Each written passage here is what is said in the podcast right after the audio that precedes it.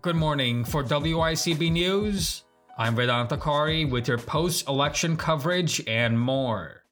As of 6 a.m. Eastern, former Vice President Biden has 238 electoral votes to President Trump's 213 electoral votes, according to the Associated Press. It is still too early for the Associated Press to call Wisconsin, Michigan, and Pennsylvania, and a candidate must get 270 electoral votes at the minimum to win the election.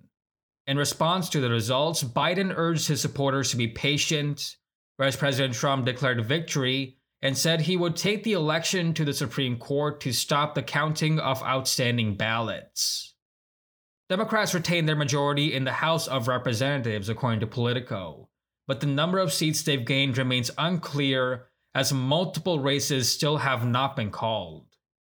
According to the New York Times, Democrats need to gain four seats to control the Senate, which currently has 47 Democrats and 47 Republicans as of 6 a.m. Joe Biden carries the state of New York, which has 29 electoral votes. New York voters had the option to vote by mail or early in person. On election day, polls were open from 6 a.m. until 9 p.m. The US has formally withdrawn from the Paris Climate Agreement, making it the first country in the world to do so. President Trump announced a withdrawal in June of 2017 but due to UN regulations, the withdrawal could only take effect today, the day after the US election. However, the US could rejoin the agreement in the future if a president shall decide to do so.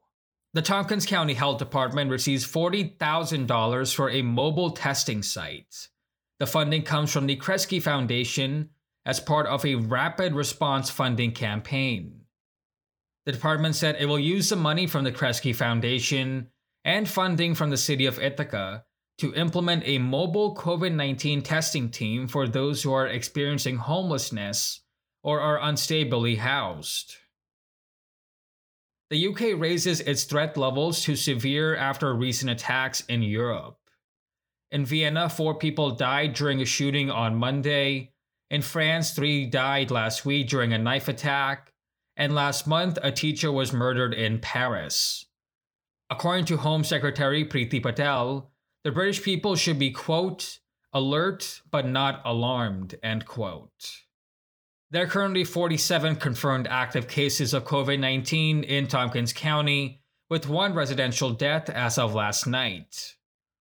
For more local news and community stories, tune into Ithaca Now this Sunday night at 7 and hear more on wicb.org/news.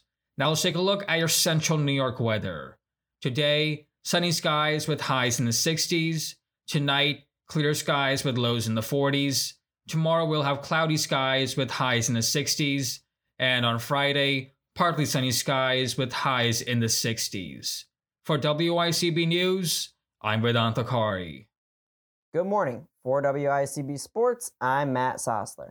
The NCAA Division III Student Athletes Advisory Committee has announced its newest cohort of student athletes who will serve at the national level. One of the newest members is Ithaca College junior defensive tackle Warren Watson. Watson is currently a co chair for the Ithaca College Student Athlete Advisory Committee, and Watson will represent the Liberty League on the national level. The 17 field for the 2020 ACC Field Hockey Tournament has been set, and the Syracuse Orange are the three seed. The Orange will play number six seed Duke in the first round tomorrow. Syracuse and Duke met once during the regular season for a neutral site game. The Orange took that game 4 to 3. Moving on to the gridiron, the Buffalo Bills have signed former Cowboys and Panthers cornerback Daryl Worley to their practice squad. He was released by Dallas late last week. The NFL trade deadline has come and gone. The Jets moved several players, such as Avery Williamson, to Pittsburgh. Jordan Willis, and Steve McLendon. Some notable moves around the NFL consisted of Desmond King to Tennessee and Kwon Alexander to New Orleans. There were few notable moves, however, in a rare AFC East intra-division trade. Isaiah Ford went from Miami to New England.